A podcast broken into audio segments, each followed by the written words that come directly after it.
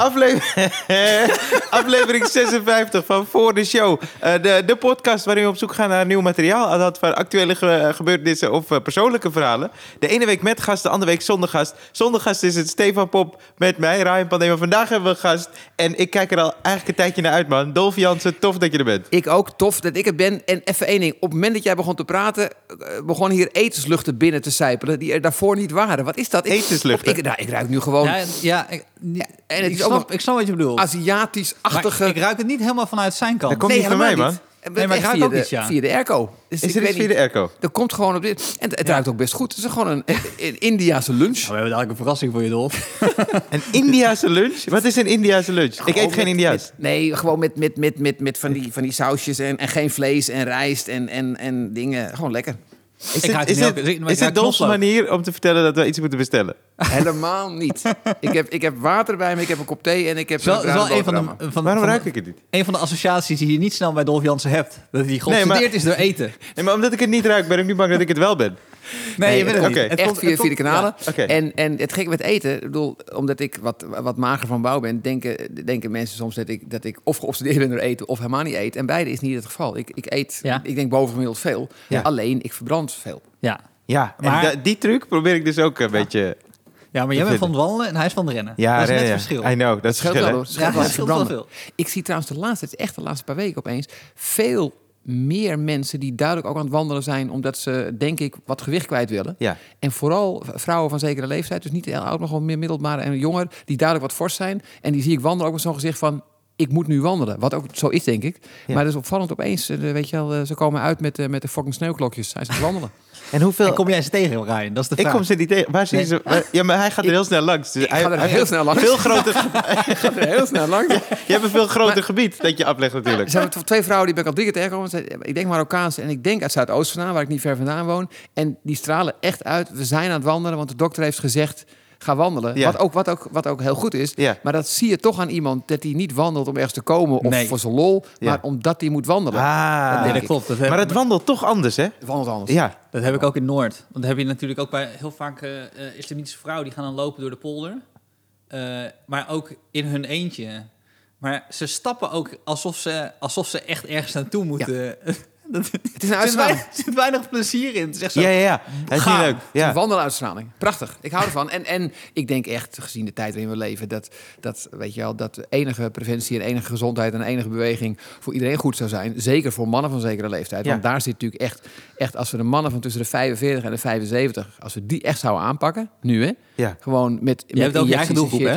Ik, ik zit er middenin. Ja, ja. Alleen ik heb, geen, ik heb geen binnenvet, ik heb geen overgewicht. Maar die groep, dat, dat is echt, weet je, daar gaan we aan ten onder uiteindelijk. Heb jij ooit wel eens laten gaan, Dolf? Heb ik? Je ooit wel eens laten gaan? Dat er In- een periode was dat je niet in een strak schema zat. En dan, gewoon, gewoon dat je dit helemaal losliet. En je dacht, hey, weet je wat? ik heb nu al Bolle, bolle zo... dolf. Ja, Dat je even bolle dolf was. Oké, twee vragen. Bolledolf, nee. Ik ben nooit Bolledolf geweest. Ik ben gaan lopen op mijn vijftiende en daarvoor was ik ook al de magerste van de klas. Dus het was echt Niemand zag iets. ik, ik, ben, ik ben wekenlang aanwezig geweest, weet je mijn, moeder, mijn moeder komt uit Ierland en die zei, weet je wel... If you get any thinner, you'll be marked as absent. Oftewel, dan zien ze je niet in de klas zitten.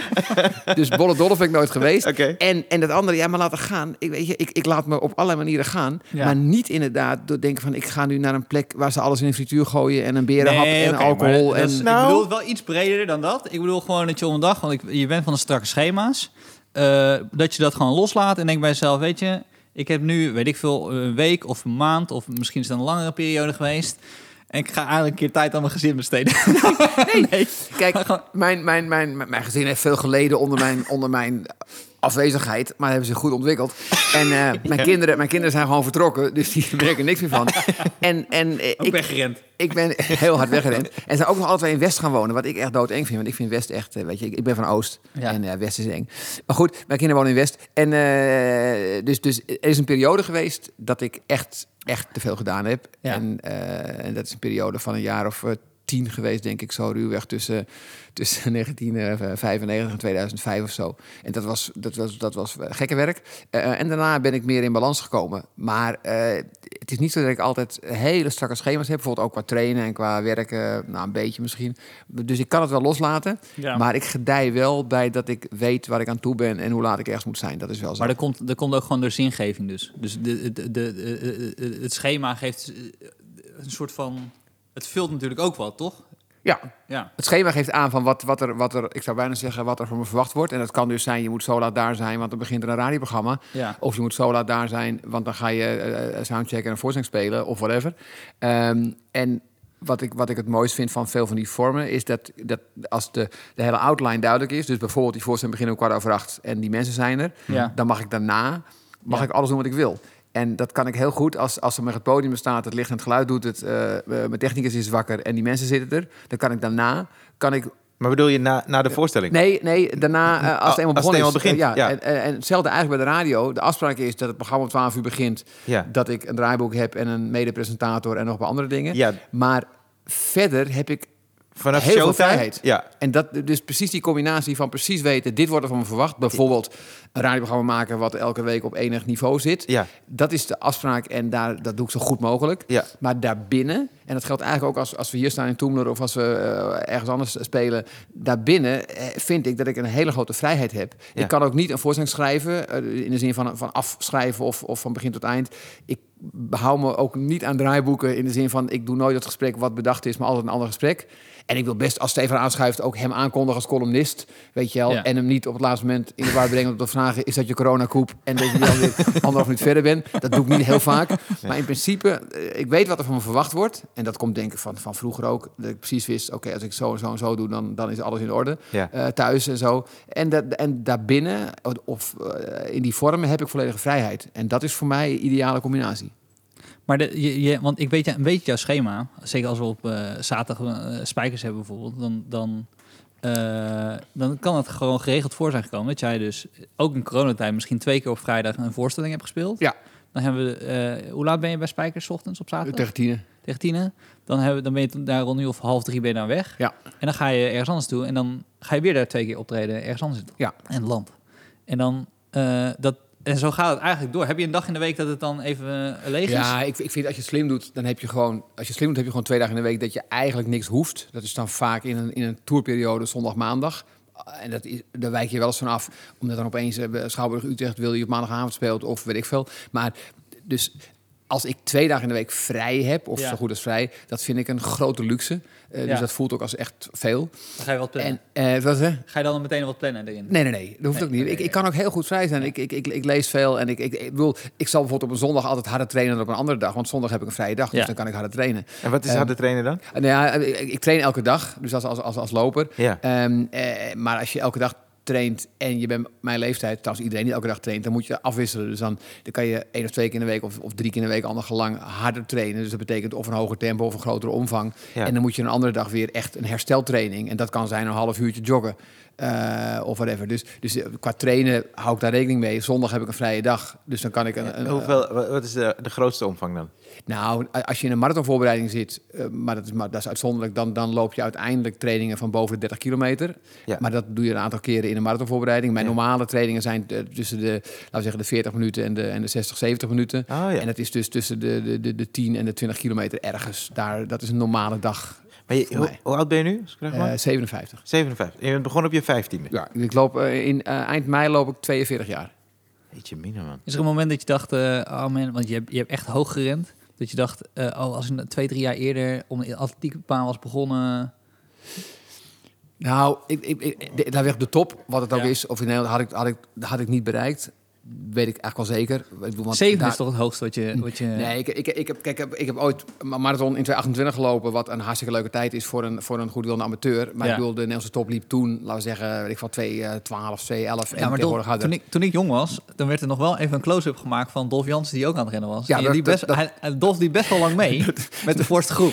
Ja, nee, ik, ik, kijk, ik, ik heb nooit echt bij, bij die top aangezet. En, de- en dat is ook echt een ander niveau. Laat staan, Oost-Afrikanen en weet ik wat allemaal. Maar ik had misschien nog wel iets harder kunnen lopen. Misschien nog wel, nog wel een, eh, bij wijze van spreken, misschien had ik wel 2,20 op de marathon kunnen lopen. Ja. Maar ik had met mijn fysiek en mijn beperking op sportgebied nooit onder de 210 gelopen. En, en tegenwoordig lopen ze nog harder. Maar in die tijd, als je in de buurt van de 210 liep, dan, dan was je bij wijze van spreken minimaal Nederlandse top. En dat is echt een immens verschil met wat ik liep. Dus ik ben gewoon voor een amateur, voor een liefhebber en iemand die gewoon is gaan lopen op zijn 15 heb ik het, heb ik het goed gedaan.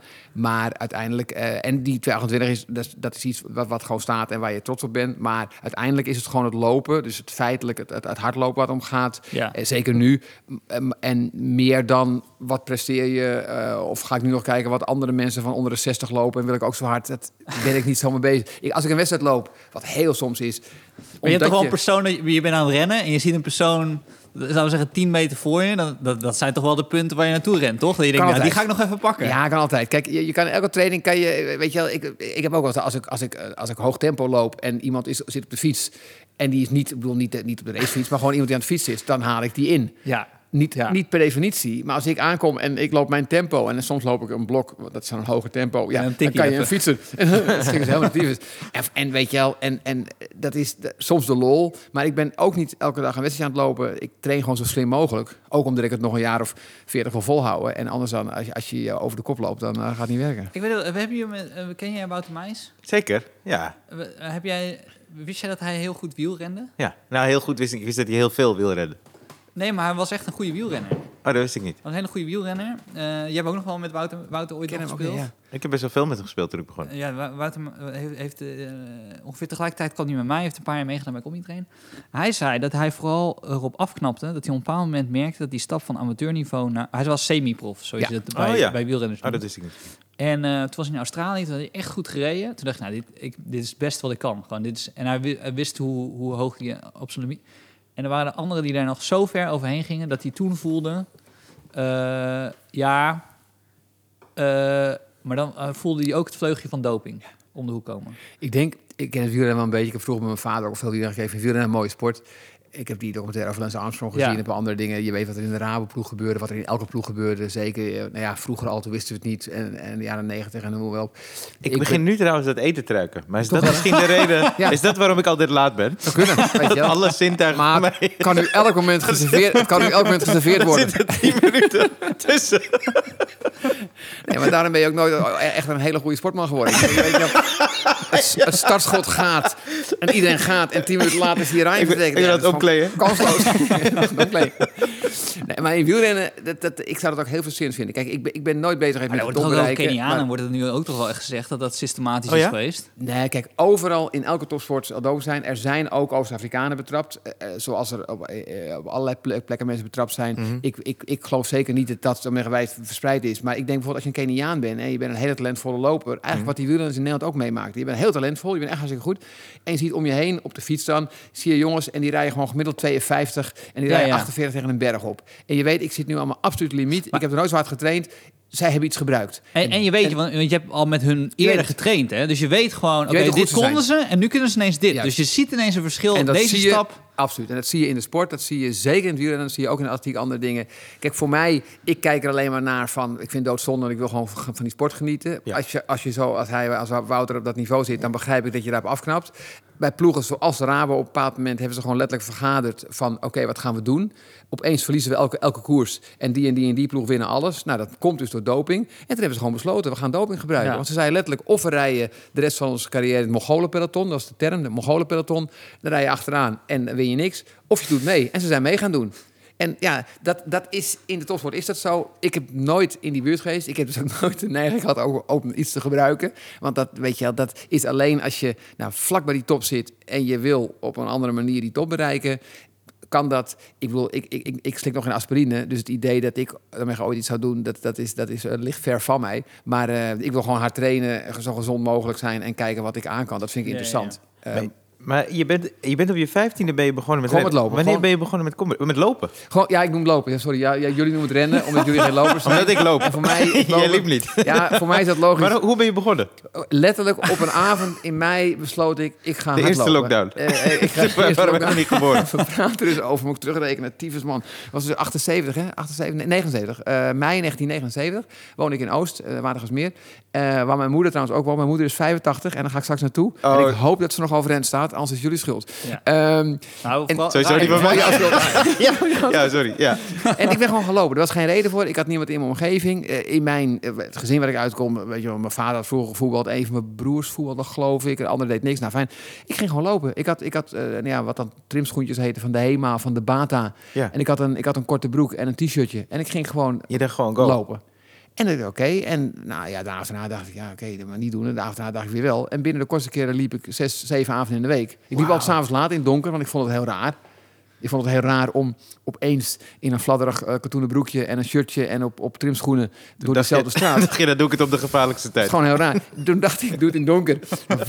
en weg is hij. Daar ziet, Oh, niemand oh, het tempo, het tempo wat hoger. Tempo hoger. Ik denk ook, politie-sirenes horen. Harder, harder, kom op. Ik heb, ik heb een boek geschreven over hardlopen, eh, jaren geleden. En daar beschrijf ik op een bepaald moment mijn eerste winter ook. Dat was nou echt november, december van dat jaar. En het was echt tyfusweer en er lag sneeuw en het was koud. Ja. Maar ik wist helemaal niet dat je ook bijvoorbeeld een trainingsbroek had. Of een- tegenwoordig heb je tights. Wist Ja. ik niet. Dus ik ging gewoon in mijn korte broekje. Ik had wel een shirt aan, handschoentjes, maar korte broek. Ja, toen was, er- toen werd ik, had ik een, een, eh, een drive-by insult. Zo'n auto die naast me ging rijden, raampje naar beneden. Echt zo van, jongen, wat ben jij in godsnaam aan het doen? Ja, ik liep gewoon in de sneeuw, in mijn korte broek, liep, kwam ik daar aan. Ik wist niet beter. Nee. Nou, op een paar moment leer je dan dingen en dan ga je beter kle- kleren aantrekken. Ik heb dit een keer gehad, maar dat, het was iets anders.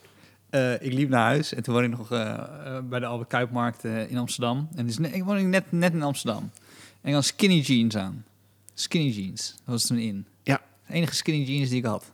Van Gabba of zo. Dat was, ik weet wel een merk. Weet ik nog. Na die avond heb ik het daarna niet meer gedragen. Dus ik loop naar huis. En toen was er een periode dat het zo druk was bij, de, bij de hoeren... dat ze wel stippelden aan het begin van de Albert Kuip. Dus dan stonden ze daar. Stonden een paar, een paar vrouwen dan nog... Buiten? Ja. Oké. Dus, ehm, dus ik loop daar met mijn skinny jeans eh, richting huis. En een auto naast me. En, en, en die vroeg dus hoe duur. En toen draaide ik me om. En toen reed hij heel hard weg. dat was wel zo'n moment dat ik dacht... Ah, blijkbaar, blijkbaar heb ik wel mooie vrouwenbenen. Dat is het compliment wat ik heb Ja, gekregen hier. en ik bedoel, weet je Mooie wel... vrouwenbroek. Een mooie vrouwenbroek. Ja, nee, maar die broek heb ik daarna niet meer aangedaan. Nee, wat echt Dat is ook is. best wel sneu, toch? Dat Ja. je dan denkt, oh nee, nou doe ik Maar die vroeg, broek hij vroeg alleen hoe duur. Misschien vroeg hoe duur, hoe duur, is, hoe duur is die broek? ja. Ja, dat zou want het was in. Skinny jeans waren in. Is Als- Gabba een duurmerk? Als mijn vrouw mij heel toevallig één keer in, het jaar eh, passeert in de auto als ik aan het trainen ben, en dat komt voor, want ik loop ook wel eens eerst naar huis, dan, Ja. dan remt ze af, dan doet ze het raam naar beneden en dan roept ze, wat kost het? Dat is gewoon. En dan kijk ik, even zien of het mijn vrouw is. dan antwoord ik, voor jou niks. Maar ik heb natuurlijk ook wel eens dat andere vrouwen dat roepen. En dan onderhandel je dat gewoon.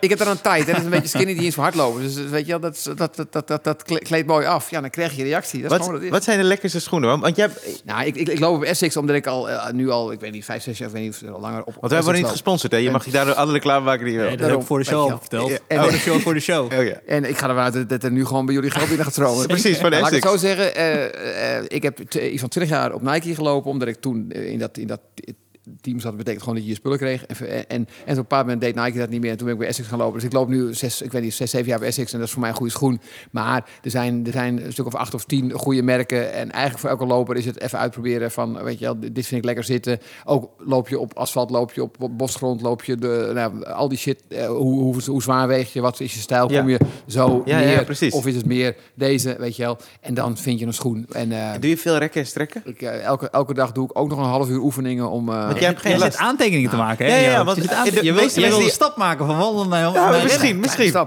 Misschien wel. Ik, ook vanwege mijn leeftijd en omdat ik op een bepaald moment deed ik weer marathonvoorbereiding, ging wat meer krachttraining doen. Mhm. En, en, eh, en, en mijn fysio die heeft op een bepaald moment heeft ze me oefeningen gegeven en zegt, nou je moet die oefeningen doen. Ja, en ik ben, ik ben eh, daar echt een debiel in. Dan doe ik het ook elke dag. Dus ik doe elke dag een half uur oefeningen. Maar daardoor heb je geen last. En daardoor heb ik, ik heb wel pijntjes, maar ik heb geen blessures. En die oefeningen passen dan elke drie maanden aan. Dus waar ik ook Oh. ben, thuis of in het theater, rol ik mijn matje uit en doe ik een half uur oefeningen. Ja, goed En man. dat doe ik elke dag. Dus ik heb wel een soort van discipline die, ja, je.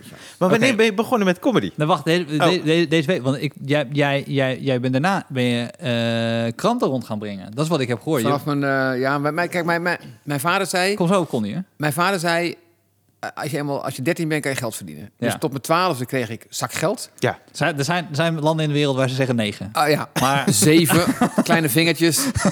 Hoop gedoe. Ik ben in die landen geweest eh, en, en die, die kleren zien er mooi uit. En, Nee, in Eh, Roemenië is het gewoon negen. Dat is Ja? gewoon, eh kom op. Werk. Ja. Hooi, hooi scheppen. En uh, oh, ook dat. Nou goed, dat zie je in het platteland ook wel. Nee, dus, dus mijn vader zei, als je 13 bent, dan kan je geld verdienen. Ja. Dus uh, ik, ik kreeg een beperkt zakgeldje en daarna niks meer. Ja. En toen, toen ben ik een krantwijk gelopen. En dat was zo'n huis-en-huiskrant, maar wel een tyfus grote wijk. Ik liep echt, Ja. weet je wel, ongeveer de halfwaardigsmeer liep ik.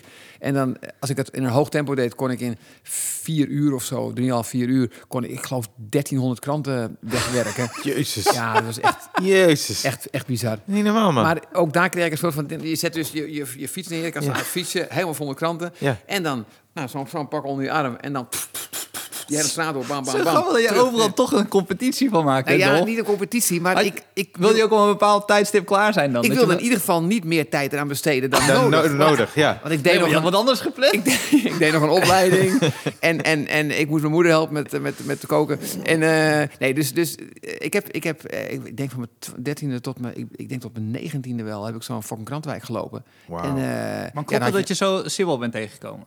Eh, ik, ben, ik ben, even kijken, eh, ik ken Lebbes, in mijn herinnering ken ik hem van, van de atletiekclub waar we alle twee van zaten Ja. raakten hier in Amsterdam. Eh, maar het zou ook kunnen dat ik hem wel eens eerder tegenkomen. Ik weet dat hij ook aan de VU studeerde, alleen hij was echt zo'n eeuwig student. Hij heeft geloof ik eh, negen jaar eh, economie gestudeerd of zoiets. En ehm, daar ben ik hem wel eens tegengekomen. Hij is, hij, is natuurlijk vijf jaar ouder dan ik, dus hij was nog steeds bezig Ja. toen ik daar bezig was. Dus ik ken hem volgens mij van de atletiekclub. Heel romantisch had ik in mijn hoofd dat hij de ene kant van de straat deed en jij de andere kant. Nee, Met, ik heb eh, wel eens samen met iemand een krantenwijk gelopen. Ja. Een jongen uit de, uit de buurt. Volgens mij was dat zijn wijk en dan hielp ik hem of zo. En dan was je bij zo'n straat en dan moest je hem verdelen. Oh, ik dacht dat hij zou zeggen, en, dat was Johan Cruijff of zo. ik dacht dat er zo'n naam zou komen nu. Nee, maar het ging erom dat dan En die moest is je... overleden. Die is overleden. Helaas, hij is onder een hele grote hoeveelheid kranten. Onder is hij bedolven. Nee, maar wat ik me herinner was, dan moet je dus afspreken. Oké, pak jij die kant van de straat, pak ik deze kant. Ja. Het maakt mij dus niet uit. Nou, Nee. dan zeg ik tegen jou, pak jij die kant, pak ik deze. En wat ik ook zei, of hij mocht ook altijd kiezen. En hij wist toch zeker dat hij genaaid werd. Dus welke Oh, ja. kant hij, hij werd altijd genaaid. Maar dat klinkt wel als Sibyl. hij klinkt, als, hij klinkt volledig als, als, als, Nee, maar dus dat herinner ik mij. Dat hij dacht dat ik hem altijd naaide. Terwijl ik was gewoon sneller. Ik ging gewoon toef, toef, toef, toef. Ja, Dus ja, was sneller. Altijd Ja, ja. eerder klaar. Ja. Dus, enfin. Ja. Hoe, eh, heel, en, eh, voor, en dan gaan we naar comedy. Nog één, één heel korte vraag. in. Voor, want eh, dan heb ik Tot volgende week. Nee, nee, kort vraagje over. Ik heb altijd zo'n lullig moment. En nu heb ik geen krant meer, ik heb digitaal. Maar dat ze dan de krant kwamen brengen en dan kwam, komen ze dan eh, met kerst en zo. Ja. En dan, maar was dat toen ook al? Ja. Ja, toch? Ja, goddank wel. Anders, Ja. anders was het helemaal kut, man. Want je kreeg, nee, Hij zit weet je, fucking maar- 1300 Nee, kranten elke week. hè. 1300 kranten, dan, dan, dat, is gewoon, dat is gewoon een gouden bonus. Nee, Ja. krijg bij ABN AMRO hoeveel krijg je betaald per uur? Nee, gewoon één bedrag voor die. Voor al die kranten? Ja, het was niet veel. Ik denk, we, we, we, we hebben het natuurlijk over lang geleden. Ik denk dat ik inderdaad iets van 20 gulden kreeg of zo. Dus uh, 20 gulden bij de 3,5, 4 uur werk. Dat is, nou, weet je wel, dat is niet heel ruim betaald. Maar Nee. als ik, ik las net over de Vibra. Daar zijn ze ongeveer nog steeds op dat niveau. Ja. In euro's. Ehm, en inderdaad, één keer per jaar, dan, ging je dus met die, met die kaartjes. Ja. Dan waren er mensen die vonden ze huis huiskant vonden ze kut. Maar veel mensen vonden het wel een leuke krant. Dus dan, ik weet niet wat je dan... Maar dan pakte je wel, nou, eh, ik denk misschien 200, 300 eh, gulden Ja. of zo. Ja, dat is natuurlijk gewoon Ik weet nog geld. dat, dat, ik de deur Ja. opende en dat, eh dat zo iemand stond en die gaf dan zo eh, gefeliciteerd of eh, gefeliciteerd. Gefeliciteerd, het is kerst. Nee, Gecondoleerd, gecondoleerd met die kutkrant. Ja, gewoon een kerstfeest stond dan op en ik nam het zo aan en ik was een jaar of twaalf zo. En toen denk ik wel, deed zo de deur dicht en gaf zo mijn vader, zo vader kwaad jongen. Maar ja, ja misschien. Wist jij veel? Ja. Goed. Anyway, ja. Comedy. Dus, comedy. Ja. Ja, kijk, begonnen met comedy. Ik bedoel, het feit dat ik, dat ik Lemmens tegenkwam... en we alle twee daar aan het... eh, hier is iets water, vriend. Eh, dat we altijd aan, aan, het lopen waren, daar kennen we elkaar van. En met lopen is het zo. Dus lopen is hardlopen eh, en dan trainen en weet ik veel. Wat En- studeerde jij in de VU? eh, ik, ik heb rechten gedaan Ah, en ja. criminologie. Ik heb uiteindelijk Oh, ja. eh, criminologie afgemaakt. Ja. En, eh en, en heeft heel lang economie gedaan. Ja. En, ehm, eh, en uit, uit dat contact en een beetje dollen en ouwe hoeren. En als je, als je gewoon traint en je loopt een duurloop of je bent gewoon aan het trainen, dan loop je ook de ouwe hoeren. Want dan, dan, dat is niet zo zwaar dat je niet kan praten. Ehm, dus je hoert altijd in, in zo'n groep. En, eh, en dus dat, dat, eh, daar hadden we een bepaald soort van eh, humor die eh, overeenkwam. En daar kwam het uit voort. Dat op een bepaald moment hadden we bedacht, we gaan wat doen samen. Lewis wilde denk ik al heel lang, want die was veel... ehm, aanweziger. Die zat op de, op, de roei, op de roeiclub, had hij altijd het hoogste woord. En er was iemand die, als hij op een feestje binnenkwam, meteen het woord nam en binnen de kortste keer op tafel stond, overdreven gezegd. Ja. Ik was iemand die zat dan ergens in de hoek met een, Tia Maria. nee, dus ik, ik, was, ik was heel rustig en, en, en niet aanwezig. En pas langzamerhand kwam dat een beetje. Dus die combinatie was goed. En hij wilde dat heel graag. Het leek mij hartstikke leuk. En toen hadden we gedacht, nou, dan moet het cabaret worden. En toen zijn we een beetje in Amsterdam, eh, in Bellevue en in de dingen zijn we cabaret gaan kijken. En toen hebben we wat dingen gezien. En toen dachten we, oké, nou, als dat, het, als dat het niveau is, dan moeten we het ook maar proberen. En, dat, en dat, dat zijn we gaan doen. Gewoon, dus als, als, als Lemmens Jansen, IO. En, eh, 88 zit? ja, eh 88 eh, wat viel de beslissing. Toen hebben we een paar keer in het najaar in Engelenbak gespeeld. En toen begin 89 eh, deden we Leiden. En die wonnen we tot ons eigen Dat, dat was verbazing. niet een van de eerste edities, of wel? een Nee, het was al een tijdje Oh, bezig. Eh, Ja. Ik weet niet precies wanneer. Het was laatst was weer een van de jubileum. Nee, het, het was denk ik wel al een jaar of... Ja, ik weet niet of het in de- rond 90 begonnen is. Of rond, rond 80. eh, Echt in de jaren 80 begonnen en wij deden in, in 89. En toen wonnen we dat. En ehm, eh, ja, toen waren we opeens een cabaretduo. En daarvoor hadden we gewoon vijf, zes keer gespeeld. En eh, E- Engelenbak en één keer een jongerencentrum ergens. En toen, eh, ja, en, en dan kan je opeens, nou ja, weet je wel, aan de slag. En er waren impresariaten. Eigenlijk ging het best wel hard, toch? Ging het heel hard. Ja. Ja, vanaf dat moment, want wij wilden gewoon spelen. En we Ja. waren, uh, had, een, had een goede baan. En ik had, een, een, ja, ik had een baan die ik vrij snel opzij. En, eh, en toen zijn we gewoon gespeeld. En toen kwamen we uh, in impresariaat terecht bij, eh bij Harry Kies Theaterproducties. Wat eh, tegenwoordig Bunker is. En daar zijn we gaan spelen. Ja, en, en toen kregen we opeens, die, aan het begin van die zomer, een speellijst in de bus. Ja. Van, ik geloof, 80, 90 voorstellingen Oh, voor dat seizoen. Eerste halve, halve voorstelling en daarna een hele voorstelling. Mhm. Ehm, en dat ging goed. En eh, ook gelijk uit onderhandeld met Harry, onze toenmalige impresario, dat we elk jaar een oudejaars wilden doen. Ja. En dat vond hij geen goed idee. Hij zei eerst programma's maken en opbouwen. En wij zeiden ja, en een oudejaars. Dus we zijn ook gelijk dat jaar een oudejaars gaan doen. Dus in, tijdens jullie no- reguliere Ja, ja, show maakten jullie... Ja, ik weet dat jullie altijd oudejaars, maar dat was Ja. gewoon al vanaf het begin de Wij afspraak. wilden dat, want wij, wij, wij, wij- toen wij begonnen in de, in de Engelenbak had je de open bak. Het is nog steeds volgens mij nu op een andere plek, maar dat, daar kon je één keer in de week kon je spelen. ehm, eh, als je opgaf en als je iets deed wat in een kwartier klaar was. En eh, dus we hebben daar een paar keer gespeeld. En toen zei de uitbater daarvan, Ja. eh, Ben Lansing, Ja, ken ik. die zei eh, begin december: Goh, jullie we doen grappen over het nieuws en de politiek. Willen jullie hier geen Ah. eh, dingetje doen? Zeiden wij ja, natuurlijk wel altijd spelen. Dus hebben we twee keer, laten we zeggen, ruim een week voor kerst of zo, hebben we een kwartier hebben we daar een oudejaars gedaan. En toen zei hij, ja, we doen volgende week nog de laatste oude openbaar. Kom je nog een keer? Nou, wij nog een keer. Dus hadden we een keer of vijf gespeeld in totaal. En daaruit kwam voort dat wij die oudejaars een vorm vonden. Dus toen hebben we tegen Harry gezegd, ons impresario, van we gaan spelen. We gaan een nieuw programma, eerst programma maken. Nou, dat zou dan in het voorjaar in première gaan. En maar hij, we gaan ook elk jaar een oudejaars. En hij had zoiets van, die jongens hebben nog niks gemaakt. En nu willen ze twee programma's per jaar maken. What the fuck. Maar dat zijn we gaan doen. En het begon als eh, een half uurtje in Bellevue als lunchvoorstelling. En toen werd het uh, Lemmens en Jansen jakkeren in 45 minuten door het Ah, jaar. ja, ja. Toen werd het jakkeren in een uur. En toen werd het een, een eigen ding. En uiteindelijk is dat wat we het langst hebben volgehouden. Want de laatste, eh, ja, ik denk drie, vier, vijf jaar van Lemmens Jansen... deden we alleen nog een oudejaars. Oudejaars. Maar wel drie, vier maanden.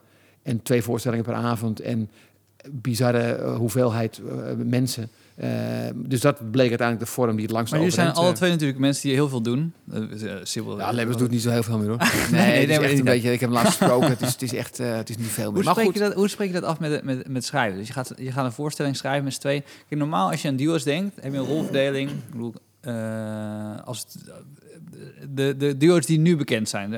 Zo'n Roentvoenk of, of eh, wat de partisanen deden. Dat was bijna scenematig. Eigenlijk Ja. zijn weinig duo's geweest waarbij de rolverdeling... Misschien, misschien Van der Laan en Woe, maar zelfs die spelen bijna een scène uit. vaak. absoluut.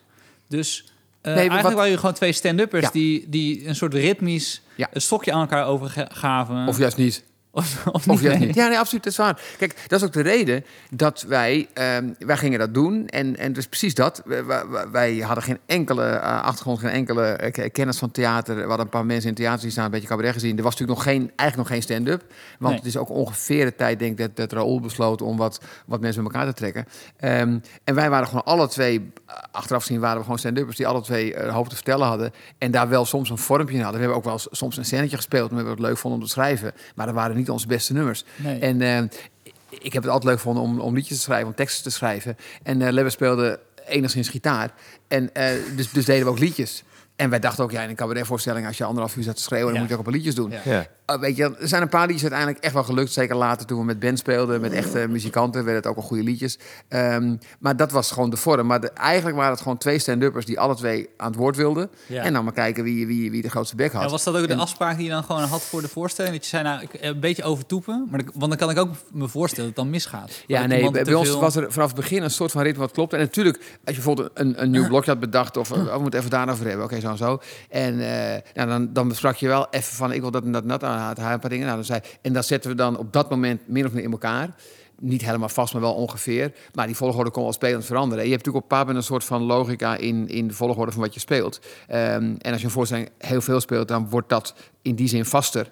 Maar wat ik later ben blijven doen, eh, deden we toen ook al, is gewoon het wel altijd open laten. Dus wel proberen langs die onderwerpen en die dingen en soms een min of meer vast nummer. Maar het ook altijd open laten. En we konden dat alle twee aan. Dus eh, het was niet zo dat de een heel graag ehm, echt die voorstelling wilde spelen en de ander het los wilde. We wilden alle twee gewoon zo los mogelijk spelen. Ja. En dat lukte dan toch eigenlijk bijna altijd.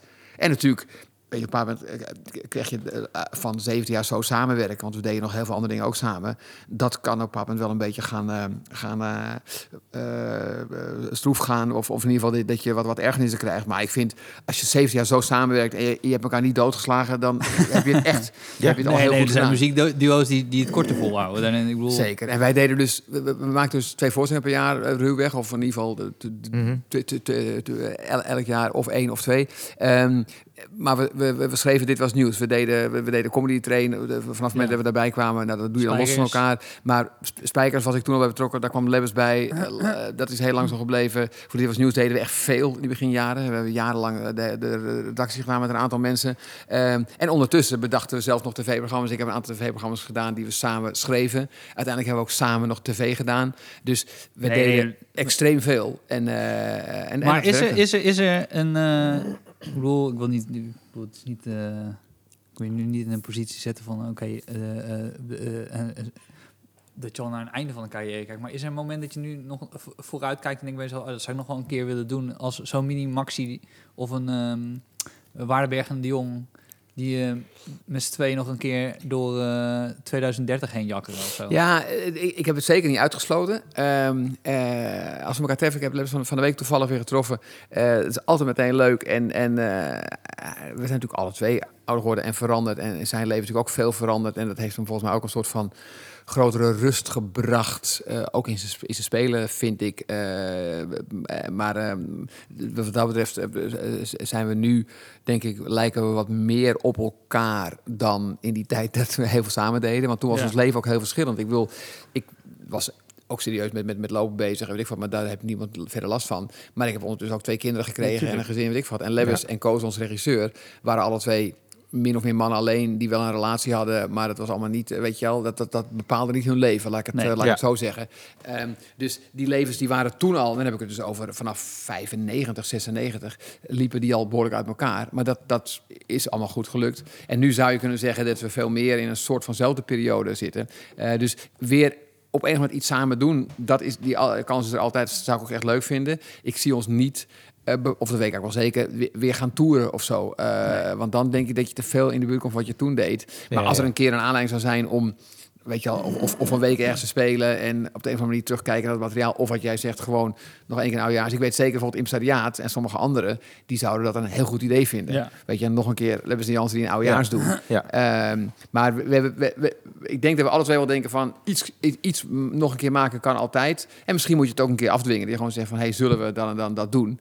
Eh, en dat, dat lijkt me ook echt leuk. En dan ben ik ook heel benieuwd wat er nu uitkomt. Omdat we alle twee zo veranderd zijn in vergelijking met, Ja. nou, wat is het, 20 jaar geleden? Ben je, presenteerde jij ook niet de Wereldrijd Door in het begin? Nee, ik, ja, de, de- ik, ik heb de voorloper van. Ja, Ja, ik heb dat ik eh, Vara. Hoe heette het toen? Vara Live. Vara Het was Live, eerst ja. Vara Laat, dus het laatste avond. Dat, dat wisselde ik af met Claudia. Ja, min of meer. En toen kwam Vara Live, dat kwam dus op die spot waar, de- Ja. waar de hele tijd door. En toen eh, heb ik eh, met de toenmalige baas van de, de, gesproken. En eh, nou ja, goed, feitelijk gingen ze een nieuw programma maken en of ik dat wilde gaan presenteren. ja. En ik zei, dat wil ik wel doen. Maar dat was in een jaar dat ik besloot dat al eerder om met mijn gezin eh, op een moment eh, een maand of zes, zeven weg te gaan. En wat ook wel nodig was om, eh, om allerlei redenen. En dat viel in dat seizoen. Dus ik heb het wat gaan doen? Weg te gaan naar het buitenland. Ja, weg naar het buitenland. En in, in die periode heb ik uiteindelijk heb ik mijn, mijn, mijn, mijn boek eh, altijd verder geschreven. En eh, zijn we gewoon inderdaad zeven maanden weg geweest. Is dat het punt Maar- geweest dat je- dat voelde dat het rustiger moest? Ja, ik, het is één keer eerder geweest. Het was, was eind 99, begin 2000. Eh, toen hadden we gelukkig ook iets gepland om een, een periode vrij te zijn. Maar, maar toen was het extreem wat Lebbes Jans hebben gedaan. Tot aan, tot Ja. aan eh, de, de, de einde eeuw, wat onze laatste voorstelling van, die, van de eeuw was. Mhm. Eh, toen viel het goed dat ik daarna even een periode vrij had. En die andere periode was denk ik dus, ik denk 2006 uit mijn hoofd gezegd. Ehm, toen was het inderdaad zo van, toen hadden wij bedacht dus, eh, van ik, ik ga een langere periode weg. En dat viel dus, ja, dat was de helft van het komende tv-seizoen. Waar ging je Dus toen, toen zijn we vooral aan de Amerikaanse westkust, Canadese westkust en we daar. Ehm, en eigenlijk was het tweeledig gewoon een tijd weg. Ehm, wat belangrijk was, en een beetje reizen. En ik had al bedacht, dan ga ik in die periode kijken of, of ik een boek kan schrijven. Wat Ja. ik ook gedaan heb. Maar, dus dat is de wereld daardoor geworden. En dat is Matthijs van Nieuwkerk gaan doen. En Ja. dat is denk ik voor alle partijen heel goed. Ehm, en, eh, dus, maar ik zat in, toen in een, in een ding van... Ik zat in, in de buurt van, van, van eh, nou, dat soort programma's. En ik heb het ook lang gedaan. En, eh, maar dat is de reden dat toen in ieder geval niet van de grond is gekomen. En ik heb daarvoor al veel tv gedaan. En nu, ik vind het soms leuk, maar ik, ik mi- mis het ook niet, we wat zeggen. Dat nou, dat is misschien persoonlijk... Oh, Ja, ja. Nee, ik heb, ja, ik heb een persoonlijke vraag, maar ga jij maar eerst dan? Eh, criminologie. Ja. Welke, welke richting deed je? Ik, het, over? stra- het strafrecht interesseert me. Het strafrecht, Ja. dus het, het, het, het straffen en, het, en, het, en het, eh, het, eh, het feit dat mensen gedrag vertonen wat, nou, wat wij als afwijkend zien en wat soms ook zo is, en wat, of, of als crimineel of misdadig, wat dan ook. Ja. En, eh, en eigenlijk gaat de criminologie over waar dat vandaan komt en, en, en dus wat de oorzaken zijn van, van afwijkend gedrag. En, en ook over of je mensen, als je ze opsluit, weer in de goede richting kan krijgen. Daar Nee, ik weet dat criminologie is, maar waarom, welke richting? Welke, dat, dat scriptie interesseert mij vooral. De, Oh. de, de, laten we zeggen, de, de sociale invloeden en, de, en vooral de re- rehabilitatie van mensen die eenmaal in het systeem zitten. Ja. En dat heeft dus uiteindelijk ook heel veel te maken met gewoon hoe de maatschappij in elkaar zit en ongelijkheid en oneerlijkheid en het feit dat de een de belasting mag ontduiken en dan nog een bonus krijgt van de regering omdat het zo slecht gaat met zijn Ja, bedrijf precies. en de ander in de toeslagenaffaire komt. Dat is uiteindelijk natuurlijk hetzelfde verhaal. En eh, dus het had daar wel mee te maken. En uiteindelijk heb ik er, zou je samengevat kunnen zeggen, niks mee gedaan. Want toen ik klaar was met criminologie, toen zijn Lebbes Jansen grapjes gaan maken. En eh, dus ik heb feitelijk nooit in de, echt in de misdaad. Ik ken Nee, natuurlijk maar je bent natuurlijk altijd maatschappelijk betrokken geweest, toch? Dat is ook ontstaan vanuit, vanuit dat en vanuit. Ik, ik was al politiek geïnteresseerd toen ik jaar of 13, 14 was. Dus Ja. eh, dat, en dat heb ik later op andere manieren kunnen doen. En ik denk wel dat ik om die reden criminologie deed. En bijvoorbeeld, je hebt ook mensen die vinden het heel interessant om te bekijken hoe, hoe kan je fiscaal, eh, weet je, alle loopholes, zodat je zo min mogelijk belasting betaalt. Kan je ook interessant vinden. Ga je verderop werken in zo'n glimmend gebouw. Ja. Ja, dat Ja. ligt zo ver van mij vandaan dat ik dat wil ik niet weten en dat wil ik, dat wil ik alleen maar bestrijden. En dat is inderdaad, dat zit meer in die zin in jezelf. Nou, ik- Ja, de persoonlijke vraag? Nou, ik had een beetje, maar het- haakt een beetje op de dingen die, die je hebt gezegd. Ik bedoel, eh, je begint ongeveer in 88, 89. Heb je het succes, heb je jakkeren door het jaar werd Ja. altijd, altijd uitgezonden, toch? Was de ja, een aantal keer uitzonden. We, we, we- we- 29 december werd dan uitgezonden. Ja, dat een keer, ook een keer 30 keer op de 31 gezeten. Dat was een jaar, dat, dat, volgens mij dat er drie oude jaar waren op tv. Dus dat, ik denk Joep en wij en Freek wat deden. Ja. Fijn, dat kon allemaal toen. Ehm, voor ons was het maken van die oude jaar een belangrijk ding. Er was ook nooit een, een soort van opmaat eh, naar een tv. We hebben een aantal keer tv gedaan. Eh, wij zijn nooit... Wij zijn nooit de oudejaars geweest, wat, wat tegenwoordig echt het ding van de NPO is. De NPO bepaalt gewoon wie volgend jaar de Ja. oudejaars doet. Dat, gaat, dat, dat bepaalt de NPO. Nou, dat, dan heb je een aantal namen waarvan je weet, die, eh, die, die, die kans is aanwezig. En soms dan kiezen ze een andere naam en dat is meestal geen goed idee. En dat is gewoon wat het is. Dus ik, Ja. ik heb het ook al lang losgelaten. Ik maak gewoon die voorstelling. Oh nee, maar daar, daar ging mijn persoonlijke vraag uiteindelijk niet naartoe. Het is meer dat, dat je dan in een tijd... eh, eh, eh, je maakt een voorstelling, je- komt bij een groot publiek... maar we hebben geen social media. Eh, dan, dan hebben mensen, nadat ze de voorstelling hebben gezien op televisie... hebben ze dan... dat ze denken, ah lekker, dat, dat Lebbes en Jansen even eh, die mensen aanpakt en zo. En, maar nu zijn we eh 20, 25 jaar later... en het valt mij dus bijvoorbeeld op... als jij bijvoorbeeld iets tweet... hoeveel haat jij over je heen krijgt. Ja, dat valt mij Dat ook op, ja. Absurd. Ja, Het is echt absurd hoeveel... ha- Ik weet niet hoe dat ergens gekomen is. Misschien ja, heb, heb jij beter gekeken erop, wat, wat blijkbaar moment was. Maar voor hoe goed ik jou ken... en, en als ik met je omga... eh, vind ik de aanleiding tot die haat... eh, niet kloppen nee, bij de met, hoeveelheid. hoe- Ja. met de hoeveel. Kijk, Ja. laat ik zo zeggen. Haat krijgen we altijd. We krijgen, ik bedoel, eh, zelfs al doe je een gratis podcast. Dan krijg je alsnog te horen dat je niet articuleert en, een- en een mogol bent of En whatever. waarom krijg je geen Maar is korting dat bij de- haat? Is dat haat? Is Of geen gewoon haat. feiten? Dat is gewoon familie die luistert. Dat zijn gewoon luisteraars, familie die luistert. Mensen die goed Dat luisteren. zeiden we jaren geleden ook al. Spreek nou een keer je lettergreep uit. Ja, precies. Maar eh, dus als je zo... Kijk, dan, dan, dan praat ik uit mezelf. Als, als, dat, als ik zo'n druk schema zou hebben... dan zou het me af en toe wel uit de lood slaan. Dat ik denk zo... Jezus zeg, ik, ik ben gewoon... Ik, ben- ik zit hier gewoon mijn eigen ding te doen. Dan, dan kijk je toch lekker niet. Ja. Zeker ook omdat je uit de tijd komt waar er geen internet was. Nee. En je, ja. Dus je hebt zeg maar de, de, de, de hele positieve golf... waarbij Ja. dus helemaal niet een social media was die... En niet mensen die het kut vinden, daar heb je verder geen enkele last van. Daar heb je geen enkel Nee, last van. Als je het heel kut vindt, stuur ze een brief of weet ik veel. Ja, maar ik geloof niet dat er... Ja, oh ja, wel, wel. Ik heb ooit voor de Tros 12 keer eh, 10 minuten gedaan. Eh Jansen slaat door als 10 minuten. Hele snelle stand-up op camera. Heel eh, dingen, midden op de avond van de Tros. Ja. En toen kregen we brieven. Toen Ja. waren er gewoon mensen vooral boos dat wij überhaupt... want Levens schreven het samen... dat wij überhaupt in de Trosavond... dus tussen Jaap Jongbloed en Wim Bosboom... kwamen wij met 10 minuten echt eh, bizarre Ja, van dat- Die mensen waren boos en dat was allemaal... Ja, Maar daar kwamen niet alle Nee. vormen van kanker langs. Nee, nee, nee. nee kijk, eh, laat ik zo zeggen. Ik, eh, wa- wat ik oprecht jammer vind, is... Wat ik, wat ik probeer, is... Natuurlijk, ik, ik, ik vind dingen, ik breng het over. eh, de- de- dus voor een deel van mensen ben ik ook een symbool van iets. Ja, dat, maar dat verbaast me nogal het meest. Jij bent echt een symbool van. Ja, Dus het is echt, linkse kerk is dolf. Ja. Dat is dan gewoon... Ja, en, het, en dat is raar voor mij, omdat ik... ne- ne- Net zoals als ik hier sta en, en dus in Toemler... en er zijn een, paar, een paar jongens van, van, laten we zeggen, van de, van de jongste lichting... Ja. Ja. dan oprecht zie ik mezelf als een van de zes comedies van die avond. Ja. Ja. En op geen enkel moment dat ik denk dat zij op een bepaalde manier naar mij kijken... omdat ik dit al zo lang doe of omdat ik dit of dat bereikt heb. Want je bent met z'n zessen die avond en dat zie ik op... en er, is geen, er zit geen enkele eh, de valse bescheidenheid bij. Maar dat is volgens mij wat het is met comedy. Ehm, eh, en je, bent je maakt samen die avond en iedereen die voegt wat toe. Ja. En dat heb ik ook bij deze dingen. Ik, ik kan mijzelf niet zien als vertegenwoordiger van van alles en nog wat. Maar ik weet wel dat ik me uitspreek over dingen in een column en soms bij andere plekken en, en, en, en via Oxfam Novum en weet ik veel wat. Omdat ik dat van belang vind. Maar ehm, dus een- echt een heel groot deel van, die, van wat jij dan zegt, die haat. Ik weet dat die er is en ik lees ook wel eens wat. Ik lees vast niet over. Ik weet zeker dat ik niet alles lees. En soms hoor ik ook wel schrijf van... me suf, maar... eh, ik, heb, ik heb twaalf verschillende namen om het te doen. Maar nee, dus ik weet dat het er is. En ik vind het, ik vind het oprecht jammer, omdat het soms lukt om het gesprek aan te gaan. En ja, en als het alleen maar... eh dat is eigenlijk mijn enige eh, grens op, op Twitter in ieder geval. Als het, zo gauw het echt schelden is, Ja. dan zeg ik oké, dat is een blok. Want, Ja. dat, want dat gaat niks opleveren. Ja. En Bodil, die, de, iemand die, al mijn, die mijn zaken doet... en die ook gewoon op Facebook volgt en andere dingen waar ik zelf niet kom... die schrikt ook wel eens van wat er aan binnenkomt. Maar Ja. dat eh, krijg ik allemaal niet te lezen. Ja, maar het kan ook Nee. het kan, het kan een situatie zijn waar Dolph Jansen niks mee te maken heeft. Dat kan ook nog, ja. En, dan, en, dan, en dan krijg jij ineens die berichten. Ja. Dat je denkt, ik heb helemaal niks Voor met dit ik te weet. maken. Nee.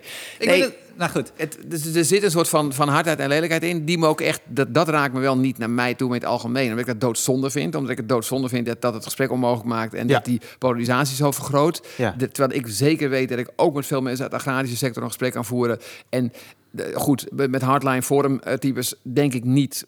Want die zitten al zo op die harde lijn. Dat, eh, en die haten mij al zo om wie ik ben, dat dat niet gaat gebeuren. Maar verder wil ik gewoon het gesprek aangaan. En natuurlijk, dat is als columnist en soms als comedian of als iets anders. Ja, je moet ook wel eens een beetje, je moet ook wel eens een beetje prikkelen. Ja. Dus, dus ik, ik, dan, dan wil ik het best wel eens wat, wat, wat harder stellen. Nee, maar dat is volgens mij het middel. En Ja. ik, ben, ik sta oprecht in een aantal dingen, eh, ook in de huidige discussie, daar sta ik oprecht in. En mensen mogen daar tegen. Hè. Ik, ik antwoord ook heel vaak van, oké, weet je wel.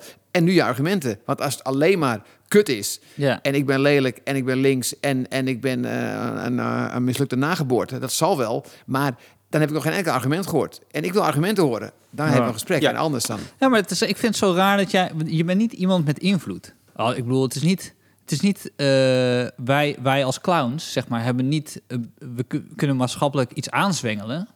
Maar in een echt, echt, echt een concrete verhan- eh, eh, verandering... Ja, maar zijn platform is wel groot. zijn, Ja. ja, Kijk, als je gewoon alleen op het podium staat... Ja, Dan en dan denk, het, ik nog, maar- dan denk ik nog dat bijvoorbeeld zo'n zo'n zo'n eh, eh, zo'n column bij Radio 1... dat is een, in die zin een goede plek. Want Radio 1 is een serieus nieuwszender. En, en, Ja. als je dat, en dat moet een bepaald niveau hebben. Ja. Heel vaak zal ik daar raken aan iets wat, wat, wat mij bezighoudt.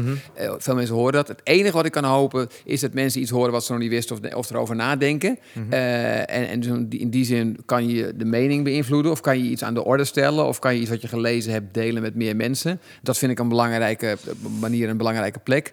En inderdaad, hoe groot die invloed is. Mijn, mijn, mijn, mijn eh, regisseur eh, Jessica Borst, die ziet mij ook meer als iemand die wel eh, dingen niet alleen aan de orde stelt, maar ook kan beïnvloeden. Ik weet dat niet.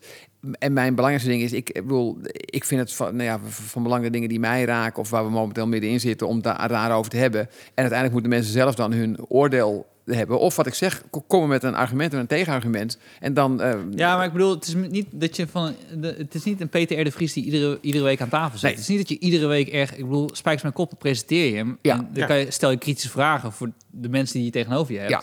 Maar het is niet pre, de- je bent niet aan het prediken en een monoloog aan het houden. Zeker niet. En Dus- ik wil ook nee, niet. dat bedoel je. En ik wil ook niet, eh, weet je wel, eh, ik wil ook niet iedere week aan tafel. Zoals binnenkort met de verkiezingen ga ik dan weer een paar keer wat op tv doen. Nou, dat vind ik een, een belangrijk of een goede plek en een mo- mooi moment. En dat, dat, dan probeer ik daar wat, wat over te brengen. Maar inderdaad, eh, er zijn heel veel dingen waar, waarover ik vooral niet op tv wil. Omdat ik dan denk, ja, daar weet ik te weinig van. Of ik wil helemaal, ik, ik wil gewoon avond vrij, of ik wil helemaal niet op tv. Eh, dat is helemaal geen doel. Maar Dus is er, is er wel eens een moment dat je denkt, ja, ik zou eigenlijk dat beeld van Dolph Jansen gewoon een beetje willen veranderen? Ik, ik snap het gewoon niet dat mensen dat zo, dat, dat ineens zo, zo fanatieke linkse kerk. eh, ik Ja, ben, ik ben, wij zijn ook niet altijd op alles eens. Maar zo extreem in, in, in, in, in jouw wegzetten in die hoek, ik, ik herken me daar gewoon niet in. Nee, ik ook niet. En alleen het enige punt is, ik denk dat het, eh, laten we zeggen, ik, eh, ik denk dat ik niet het beeld wat anderen van mij hebben kan veranderen. Behalve als ik, als ik eh, me niet meer uitspreek of, of helemaal verander. Of nou ja, op een andere manier dus niet meer ben wie ik feitelijk ben. Maar het beeld dat mensen hebben, dat, dat ontstaat toch bij hen. Ja. En, de, en de woede ontstaat bij hen. En ik kan daar vrij weinig aan veranderen. En ik vind het oprecht, ik, ik heb ook respect voor mensen die puur comedybedrijven en een hartstikke leuke voorstelling maken en daar ze hebben en verder nergens mee. Moet je vooral doen. Weet je, hetzelfde in de popmuziek. Ik vind een, iemand die goede platen maakt en ook iets vindt van de wereld, vind ik interessant. En er zijn ook mensen die zeggen, shut up en sing, doe gewoon je liedje en, en val mij niet lastig. Ja, ik denk dat dat een wat kortzichtige mening is, maar voor mij is het volstrekt logisch om op een paar plekken me wel uit te spreken. Eh, en, en de mening die mensen daarover hebben en daarmee wat jij zegt over mij hebben, daar heb ik vrij weinig eh, invloed op. En eh, ook eh, echt hoor, misschien op, op dat moment na een paar jaar geleden bij de Wereld Draait Door, toen het over Oxfam Novib ging, of over, echt over Ox- Oxfam ging, Ja. toen het... Toen het bij kindermisbruik. eh, eh, dit de- toch? de- Ja. Simpel gezegd was, was, er, was er een zaak van jaren daarvoor dat Oxfam UK, wat dus de Engelse tak is, hadden mensen in dienst genomen. Die mensen hadden zich ernstig misdragen. Dat kwam naar buiten. Afijn. En ik ben ambassadeur in Nederland van Oxfam Novib. Dus ik ben bij de Wereld Draait Door gaan zitten. Daar ben ik in een soort van val gelokt. En het was een, dat was een, een, een, een, vreselijke... eh, hoe heet het? Uiteindelijk kon ik daar toch mijn verhaal vertellen, wat er ook gebeurde. En daar krijg ik nog steeds reactie op, zullen we zeggen. Trouwens, vooral positief, omdat mensen inzagen wat daar gebeurde. Maar dat is ongeveer het enige moment dat ik echt dacht van... ja, nu komt er wel heel veel over me heen. Ik heb geen enkele... Nee, maar dat is, dat is nou voor- precies zo'n voorbeeld waarbij je denkt: oké, je bent ambassadeur. En drie schijven eronder gebeurt zoiets. Ja. En ik, kijk, ik snap dat je een, een bepaalde verantwoordelijkheid hebt als ambassadeur. Maar, Om je uit te spreken. Om je en te om, om uit te spreken namens een Nederlandse organisatie. En Maar- dat heb ik gedaan. maar om dan om dan die haat ineens richting Ja. jou te gooien. Terwijl je denkt: ja, maar ja, ik kan niet een heel, heel bedrijf de hele tijd doorlichten. Nee, ik moet nog het feit, het was- 1300 kranten rondbrengen. Ja, moet ja. rennen. En eh, Je, je, je, hebt- je, hebt- je hebt ook, ook, je, ook, je, ook je, je, je vaste lasten. Nee, dat klopt. De reden dat ik daar zat was omdat het af, afstraalde op eh, Oxfam Nova, wat de Nederland. Nederlandse tak is, Ja. die daar helemaal niets mee te maken hadden. Eh, maar ik vond het wel van belang om uit te spreken, omdat ik het van belang vind dat die organisatie eh, groot blijft en, en zijn werk kan doen. Dat kon ik uiteindelijk met allerlei omwegen via Matthijs van Nieuwkerk en, en Jan Mulder kon ik dat toch doen. Ehm, dus dat is de reden dat ik daar zat en dat ik daar nog steeds op aangesproken word. En ook op die toon die jij zegt, nog steeds geregeld als ik me erover uitspreek, zeggen ze ja, maar jij bent van Oxfam Novib en, en dat zijn kinderverkrachters. ja. Ja, dat is om alle redenen niet waar. Maar, maar ik kan daar vrij weinig aan doen. En ik, eh, ik vond dat ik dat wel moest doen toen. Vond je die, die, toon cool eh, toen je daar zat? Nee, ik vond het, het, het, het- het- eh, Matthijs had maar, één, had maar één doel. Dat was mij heel hard aanvallen. Dat mag. Zo voelde het ook nou. Ja, heel hard. En zijn ding was, hij, zijn eigen angst is om in zo'n situatie te komen. Matthijs heeft natuurlijk allerlei angsten. Ik vind hem een hele goede tv-maker, maar hij heeft allerlei angsten. En soms dan, dan eh, leg je die op een ander. Zijn angst was, en dat bijna letterlijk eh, op een gesprek, dat hij in zo'n situatie zou komen, dat hij op iets zou worden aangesproken wa- waar hij helemaal geen verantwoordelijkheid voor had, maar waar hij wel bij betrokken was. Althans, indirect als je heel ver kijkt. En, en wij mogen elkaar verder. En hij heeft die, die angst heeft hij omgedraaid naar mij toe. Hij vond eigenlijk dat ik aan tafel zou moeten zeggen: Dit is zo erg, ik stop als ambassadeur. Ah, ja. En ik kon volstrekt duidelijk maken dat het een hele slechte beslissing zou zijn omdat juist in tijden van dat vrouwen en kinderen in problemen zijn en dat er allerlei onrecht is, et cetera, et cetera, dat zo'n organisatie zo sterk mogelijk moet zijn om dat te bestrijden. Ja. Zodat meisjes naar school gaan en, en niet in de fabriek door de, door de, door de vormen worden, wo- worden, worden verkracht, zullen we zeggen. Ja. Ehm, dus ik kon heel duidelijk maken waarom ik daar zat en waarom ik dat zou blijven doen en waarom ik voor die organisatie sta. Ja. Ehm, alleen dat was niet het idee van het gesprek. En daarom liep het zo uit de hand en, en uit de rails aan alle kanten. Maar hoe weet je dat het zijn angst is? Eh, dat, dat, dat, Daar ken je hem, zeg maar... Nee, ik ken hem weer niet goed. Ik heb natuurlijk wel eens interviews hem gelezen en ik ken hem een beetje. En het zei hij dat na ding. Eh, Nou, dat is niet eerst wat je zegt. En- dat is maar- Ja, nee, maar hoe is dat gesprek na afloop? nee, nee ik, ik heb hem toen over niet gesproken. Ik heb hem toen, normaal spreek je elkaar niet, of ik, ik ben altijd snel weg, zoals jullie weten.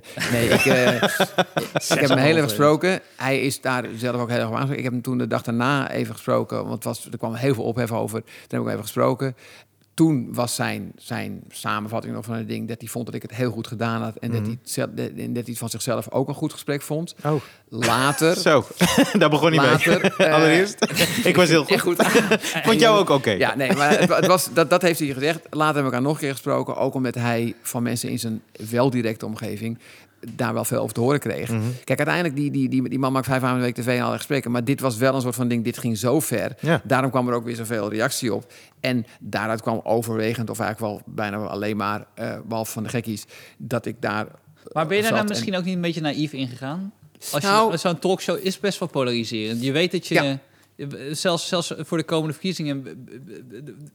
We hebben het over zo'n stempel. Je hebt een bepaalde stempel ergens gekregen. En dat is wat, wat ik bedoel, Ja. dat je daaruit wil breken. Ja. Eh, ik vond toen dat ik, ik, ik, ik, ik had het wel kunnen doen. Zij wilde het eh, graag. Ik, ik weet ik overdag bij BNF aan het werk was met eh, van opname van mijn, ik denk van mijn toenmalige radioprogramma. En dat ik nog met mensen daar even gesproken had en dat ze me nog eh, advies wilden geven. En eh, ik kon naar de juridische afdeling gaan, al die shit. Ik voelde van, ik ga dit doen. Ik heb, nog, ik heb nog even gesproken met iemand in over, zodat ik precies wist wat er aan de hand was Ja. en, en, en wat er speelde. Ja. En dan voel ik me sterk genoeg om dat te doen. En dat het voordeel is dat ik, dat ik op geen enkele manier geïntimideerd ben door Matthijs van Nieuwkerk of camera's of publiek. Dat interesseert me geen hol. Ik Nee. kom daar om te vertellen wat ik wil vertellen. En daarna? Dus eh, die avond... Nou, het, het, wat, laten we zeggen, twee dingen waren opvallend. Dat het dus heel lang doorcijpelde. Heel, heel veel positief en dus ook nog steeds een negatief ding. Maar Ja. letterlijk vorige week dat ik bij de supermarkt sta in het dorp... dat een dame naar me toe komt en die hierover begint. En dat is nu fucking drie jaar geleden. Ja. Ehm, Wij ook. en, en, ook. Nee, maar dus dat was niet zo'n groot ding. Nee, en wat, het- wat me op die avond opviel, je krijgt natuurlijk altijd, of nee, niet eens waar, weet je, als je op tv bent, maar soms ben je op tv en dan krijg je wat reacties van mensen die je kent. Ja. Die avond en die dag erna, en ik was zo dat uit werkelijk elke hoek van mensen die ik eh, soms jaren niet gesproken heb, ik wat, die eh, daarop reageerden. eh, en het was een beetje tweeledig. Ze vonden dat ik daar in een soort van valgelok was en heel slecht behandeld was. Ja. En ze vonden dat ik helemaal overeind was gebleven en het zo goed mogelijk gedaan had. Ja. Ehm, en dat ging inderdaad in de breedte van, van familie en vrienden, mensen van vroeger en collega's en weet ik wat allemaal. Ja.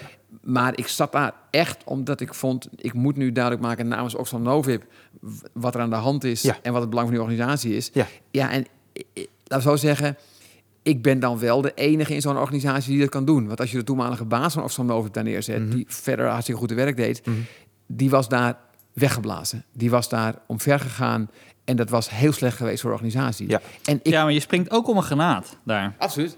En, want, want daarom zei ik dat het een beetje naïef was. Het is, het is, het is ja, je voelt dan alles, zeker in de media, dat dat, eh, dat framen... Dat, Ja, dat nee, maar je verwacht het niet van tevoren. Eh, Hij heeft, de, voor, nee, maar hij heeft de, vo- nee, maar hij heeft de voorloper van de Wereld Draait Door gepresenteerd. Dat, en- hij kent Matthijs eh, Ik heel ken die goed. wereld een beetje. Ja. Kijk, je kan ook zeggen, als je, als je naar weet ik wat gaat, kijk, ik, weet je, als je bij zeker naar, naar, naar, naar, naar Poont gaat of naar Ja. Robert Jens of is die dood? Ja. Eigenlijk niet. Hij ziet er wel zo uit. Ehm ander verhaal. Eh, God heeft zijn ziel. Hierom krijg je dus haat, eh Dolph.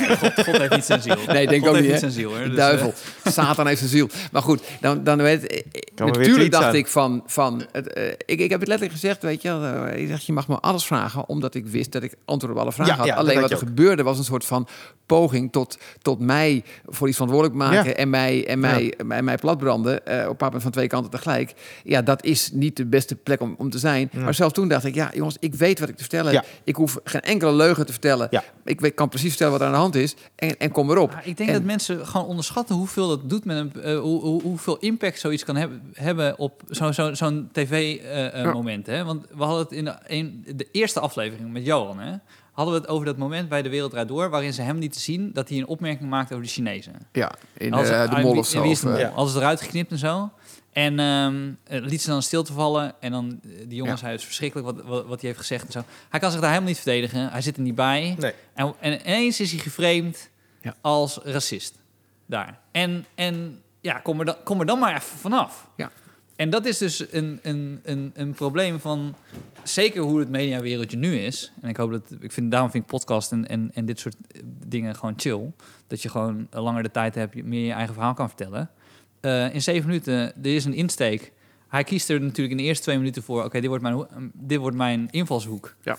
Eh, het gaat niet lekker, maar ik ga niet, ik ga niet bijsturen. Dit wordt hem dan voor de rest van Absoluut. het gesprek. En het Jij gesprek gaat naar zou- anderhalf miljoen mensen hebben, hebben het gezien. Ja. En je loopt er drie jaar later, komt nog. Nog dit is dan positief dan misschien. Ja. Zijn tien Overwegend wel. Nee, klopt. Kijk, het gesprek zou acht minuten zijn. Het werd uiteindelijk 14, 15 minuten. Want ik, ik, het was zelfs zo, want ik, ik heb natuurlijk een raarste concentratie. Ik wilde die punten maken. Ik Ja. wilde me tegen hem, uiteindelijk ben ik het verdedigen. En ik moest hem ook een paar keer het woord ontnemen. Want hij ging gewoon weer het riedeltje doen. Van ja, maar die Mhm. Man heeft dit gedaan. En zo, zo. Oké. Dat heb ik ook gedaan. Ik denk, ja, fuck you. Een paar moment begint Jan Mulder achter mij met volslagen waanzin weer toe te zeggen dat, dat, dat ik moest gaan onderzoeken hoe het zat en bla bla bla. Ik zeg, Jan Mulder, dat is gewoon gelul en afijn. Ik kan ik allemaal wel aan, maar zelfs dan ben ik zo'n. Ik dacht op een paar moment, ik wist namelijk dat Tim was er ook. Tim, Tim, Ja. Tim Tim Frans, die was de laatste gast van die uitzending. En op een paar moment begon ik, ik voelde, dit loopt helemaal uit de hand, jongens. Want het programma duurde ook gewoon, te lang. Dat Ja. gesprek werd uiteindelijk eh, 13 minuten in plaats van eh 8. En, ehm, en ik dacht op een paar moment, weet je, Tim zit er ook nog. Ja. En het bandje staat ook nog klaar. Ja. Ik denk, dit gaat echt alle kanten op. Maar Ja. ik denk, ja, fuck you. Moest Tim uiteindelijk moet met het bandje iets doen? Uiteindelijk moesten ze samen. Nou, Tim, als je die hoort zingen, dat is echt niet goed. Dat is echt niet goed. Nee, hij kan het Nee, hij kan heel goed zingen. Hij kende het nummer niet. Tim kende het nummer niet. Daarom, daarom mogen mensen jou niet. Zo snel ga je, hè? En, nee, en Tim die heeft later ook nog gereageerd. Want die was er om een ander reden. Ik denk Ja. dat hij een bundel uit had of iets. En, Ja. dat is nog- en die heeft me s'avonds een bericht gestuurd... dat hij, dat hij echt vond dat, dat hij dat niet had moeten doen. Hij, had, hij zegt achteraf, hij zegt dat jij dat gedaan hebt is fantastisch... en is heel dapper en je hebt het goed gedaan. Ja. En hij zegt, ik had nooit daar gewoon moeten gaan zitten... en een gesprekje moeten doen met een paar grapjes. Ik had gewoon moeten aanhaken op wat er gebeurde... om als, als volgende gast duidelijk te maken... jongens, wat hier net gebeurd is... Ah. dit gaat alle perken te buiten. Wat was jij aan het doen? Wat gebeurt hier? Maar ik begrijp ook wel dat Tim dat niet doet. En hij heeft gewoon zijn dingetje. Ja, ja. En een beetje, dus ik heb, ik heb daar geen enkele spijt van. En, en ik vond dat ik dat moest doen vanwege... Ik bedoel, weet je wel, Nee, ik snap eh, je geen spijt van. Maar als er een concreet moment is waarvan ik denk dat jij een beetje geframed bent... en nog meer ineens een soort van linkse, kunnen. linkse boeman bent geworden... Ja, is ja, volgens ja, mij dat Zou- moment... Ik wil, ik wil het niet in mijn vraagstelling dat neerzetten... omdat ik dacht, ja, anders dan, Nee, dan duw, ik, duw ik het die kant op. Ja. Ah, maar ja. Ik, ik heb het gevoel dat dat, dat, dat dat zo opgeblazen is... dat dus nu in kwesties waar jij... eh, wat niet aan de hand is... Ja. Dolf Jans... Oh ja, zo Ik zag Dolf Jans ja, gast. Ik zag het. eh, ik, ik, wil, ik had even naar het kiespijn gekeken, wat Diederik Ebbing nu doet. Eh dat is een soort van quizachtig dingetje Ja. over politiek. Ik wist daarvan omdat ze op een moment met mij contact hadden gezocht. Eh, dus ik wist het kan. Ik wil, wil ik even kijken wat ze maken. Ja. En in de eerste aflevering met, eh, dan hebben ze ook nog weer een paar gasten, weet ik veel wat. Was een van de stellingen was dan, weet je, wel, dat ging van wat, wat je van mij vindt. En degene die was dan Sinan Chan. En die zei, ja, ik, ik ken hem een beetje. Ik, eh, hij zei, ja, ik vind Dolph een hele, hele toffe gozer. Nou, dan zit je in de linkse kerk. Dus, dus Ja, dan ben je ja. al een soort van. Ik, ik Ja, maar jij bent, jij bent zo in de hoek van good mensch. De, de, Dat- de ja. good mensch. Ja, en- ik ken hem, hij is echt geen good mensch. Dat is echt Echt, gewoon... oh man. jij, hebt, jij hebt die foto's gezien. Nou, dat was echt een heel raar weekend, eh, Stefan. Heeft had, had Matthijs die foto's ook gezien? Nee, hij, hij was niet uitgenodigd. Dat, ik denk dat dat, weet je wel. Maar nou marcheren door de bossen en zo. Ja. Dat is echt, Maar wat, wat, jij, jij, jij, jij kent die weekendjes toch van Stefan? Of, of? Ik ken die weekendjes niet. Oké, nou, dus Ja. meestal, meestal, zigeunerjacht. meestal twee, drie keer per jaar doet hij dingen die, die, echt, die echt niet in de podcast passen. En ik, ik, ik, ik ben er wel eens bij. En omdat ik heel hard kan weglopen. En ik ben een soort opperstalmeester. ik, heb, een- ik heb een oud uniform en nou, lang verhaal. En eh, ja, dat lag Het is heel een beetje gevoelig. gek om, om, om dus deze podcast aan te zwengelen om te zeggen, nou kunnen we Dolph Jansen iets minder good bench maken. Kunnen we maar ik zou dat met deze podcast dus een beetje mooi zijn. Welke, Nee. Heb- wie zijn je, welke comedians vind je heel goed? Oeh, ja, ik vind, eh, eh, ehm, ik vind heel veel mensen die hier spelen, heb ik heel veel plezier van, van samen spelen. Ja. Ehm, ik, eh, eh, ik ben niet iemand die, eh, wat ik voor mijn popmuziek wel heb, dat ik bandjes luister, dat ik wil weten hoe de verbanden zijn, dat ik oude muziek, nieuwe muziek, dat Ja. ik allemaal volg. Ik doe dat niet met comedy, dus ik heb heel weinig kijk, zou je kunnen zeggen, op comedy. Ehm, als ik als ik kijk naar, weet je al, de afgelopen 20 jaar, ik heb eh, dingen van Billy Connolly die ik fantastisch vind. Dus die vo- vond ik altijd heel erg grappig. Ja. Ik heb Rich Hall in zijn eerdere periode, later weet ik het niet eigenlijk. Ik heb hem ook naar Amsterdam zien spelen, vond ik hem heel erg grappig. Ehm, eh, dus er zijn wel, eh, hoe heet het, Richard Pryor heb ik heel erg hoog zitten, juist vanuit het persoonlijke, een beetje het sociale, maar ook het persoonlijke. Ehm, dan vind ik het interessant, net als in de popmuziek. Richard Pryor wil ik meer van weten. Dan wil ik zo'n documentaire zien van waar komt dat vandaan. Ja. En nou, dus dat, dat kijk ik. Maar ik kijk nauwelijks comedy. In de zin van dus de dvd's of dingen. eh, eh, de BBC doet geregeld wat. Dan zie ik wel eens vijf minuten. denk ik, ja, is iemand met grapjes. Dus ik, dus ik, ik, ik heb daar heel weinig kijk op. Eh, behalve dan die namen die ik noem. maar dat zijn natuurlijk ook al namen van die, die ook al wat, wat langer geleden aan Ja. hun to- top stonden. En van, van de, laten we zeggen, de huidige of de jongere generatie.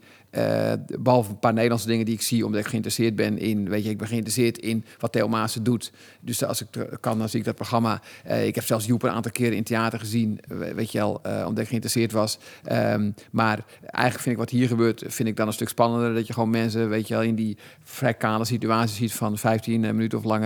en dan kijken hoe ver je komt. Ehm, maar ik, ik heb dus geen grote voorbeelden in de comedy. Dat heb ik niet. We zijn eh, bij de questionnaire eh, Ja, aangekomen. de We questionnaire hebben, gaan we hebben elke, elke, bij elke gast hebben we een questionnaire. Ja, goed. Tien vragen. En, eh En, de, en zijn korte vragen. en korte vragen, we zijn heel benieuwd. korte antwoorden ook? Nee, nee, die mogen zijn zoals jij wil. Oké. Ja. Wat is je favoriete woord? Liefde. Hebben we niet gehad, of wel? Nee. Dat meen je niet? Nee. What the fuck, het is aflevering 56. Ja, ja, maar wij hebben zes keer gehad. en- Wat is je minst favoriete woord? Haat. Oké. Eh, waarvan ga je aan? Creatief gezien, spiritueel gezien, emotioneel? Van, van muziek. Van, van iemand die, die het lukt om in een, in een, in een tekst, eh, in muziek, in een lied, in een song... ehm, iets op te, op te werpen, iets te raken in mij, een emotie. Een, eh, eh, dus van, van muziek in die zin, van een, een, een liedje... eh, daar kan ik heel erg van aangaan. Luister je dan ook altijd muziek als je gaat eh, eh, lopen? Nee, ik loop zonder iets. Ik loop om, dan wil ik gewoon de omgeving horen en, en, en, Ja. me- en, en, en, en de wind en mijn voetstappen en een vogel en, en weet ik veel wat. En ehm, ik train ook twee keer in de week op een, op een ander ding. Dat maakt een beetje geluid. En dan heb ik wel dopjes in om dat geluid niet te horen. En dan heb ik wel muziek. Maar ik, ik, ik loop al, al t- 42 jaar met alleen mijn hartslag en de wind in mijn oren. En dan, heel, eh, eh, je, je luistert naar, omdat je zei muziek met een boodschap, of in ieder geval een, een, een band met een boodschap. eh, eh, Linkse boodschap.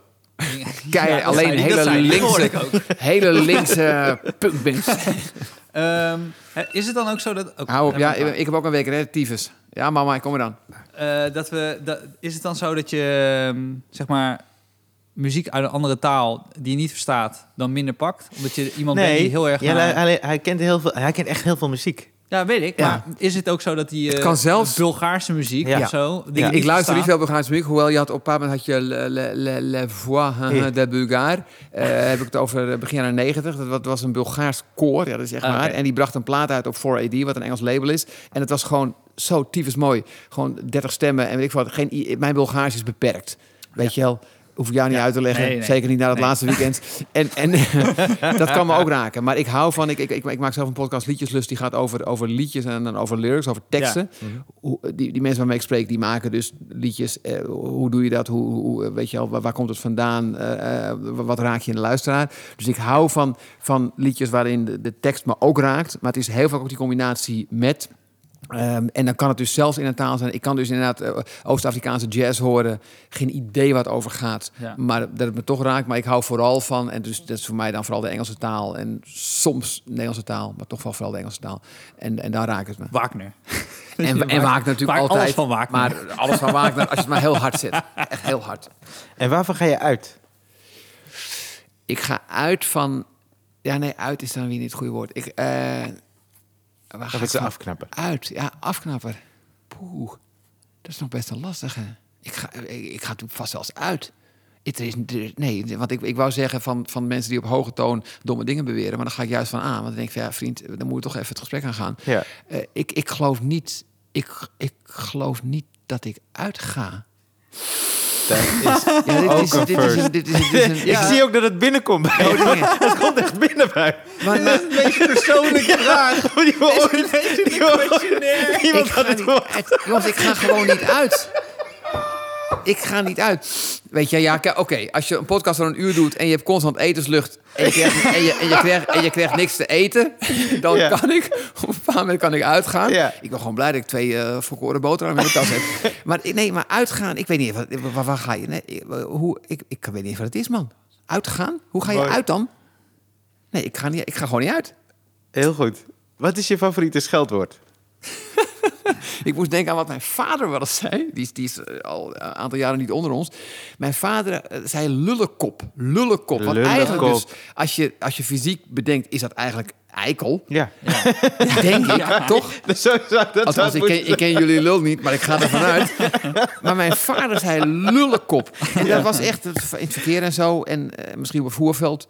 Dus ik vind lullenkop. Ik heb het een- nog nooit ik gehoord. ook niet. Nee, ik ik ben bezig met een stukje, ja, het gaat weer niks worden, over, over vergeten scheldwoorden. En ik Ja. vind dat lullenkop. eh, eh, Tim Knol, die, die zei laatst eh, de drollenwipper. Dat is er ook zo een. ja, dat die je denkt, ja, maar dat is een beetje toch nog wel. eh, Wat ben jij een drollenwipper? Maar Ja, lullenkop, lullenkop. is bij deze mijn favoriete scheldwoord. Maar dat is met dickhead. Is wat dat Eigenlijk is, is toch? dickhead. Ja. Maar Ja, jouw maar- moeder was Iers. Mijn moeder is Iers. Ja. En, en nog steeds. Ah, Ja, en- dat vind ik wel schappelijk, dat hij dat dan vertaalt. Ja, Ja. precies. Wat heeft, begon zij dat daar niet mee? nee En mijn, zei- moeder, mijn moeder die had geen scheldwoorden. Mijn moeder kwam uit een, uit een, eh, groot katholiek gezin. Daar werd niet gescholden. En mijn vader zei lullenkop. Lullenkop. En eh, wat is je lievelingsgeluid? dat is toch wel, eh, dat is toch wel, toch wel, ehm, hoe ga ik dit nou eens netjes zeggen? Geluiden van opwinding en dan niet van mezelf. Ah, ja. ja. En welk geluid? bij mij. Welk, Ik treed al lang niet op. Dat is eigenlijk... eh, Ja, maar ik bedoel andere opwinding. welk geluid haat je? Ehm, eigenlijk waar ik net even naar verwees, het, ge- het geluid van mensen die, die op, op luide toon en op, op hoge toon Ah, ja. eh, eh, eh, dingen beweren die gewoon echt heel erg niet waar zijn. En daarmee wel heel veel mensen achter zich weten te krijgen. Dat kan in de politiek of in het gewone leven. Maar, maar bewust geluiden uit, uitstoten die tweedeling vergroten, die haat vergroten, die woede vergroten. Terwijl ze gebaseerd zijn op, op niks behalve eh, politiek gewin of ander gewin. Dat is wel een geluid wat ik haat. Nou, gelukkig is dat minder aan de orde. Dat is steeds minder nodig, gelukkig. Ja, en, en over een week bijna- of twee, drie jaar is het voorbij. Denk ik ook, ja. En welk, Daar zijn we bijna vanaf. Welk beroep, anders dan eh, het beroep dat je doet, of de beroepen, beroepen eigenlijk, eh, zou je willen doen? Dan zou ik schrijver willen zijn. En dan bedoel ik dus iemand die de tijd neemt om, ik zou maar zeggen, Buwalda gaat zitten en die komt dan negen jaar later met een volgend boek. Maar omdat hij veel verkoopt, komt hij ermee weg. Eh, ik zou er wel wat minder over willen doen, maar, maar, maar Je schrijver... zou er minder over doen, dat ja, weet ik. minder, Ja. minder tijd. Ja. Maar schrijver wil zijn. Ik, dus dus, dus, dus de, de, de, de, het, het vak van schrijven. En dan heb ik het over, over romans en over Ja. de kunst om iemand 400, 500 pagina's mee te nemen. Ik zeg niet dat ik het kan, maar dat zou ik wel Ja. willen kunnen. Ja, to- mooi.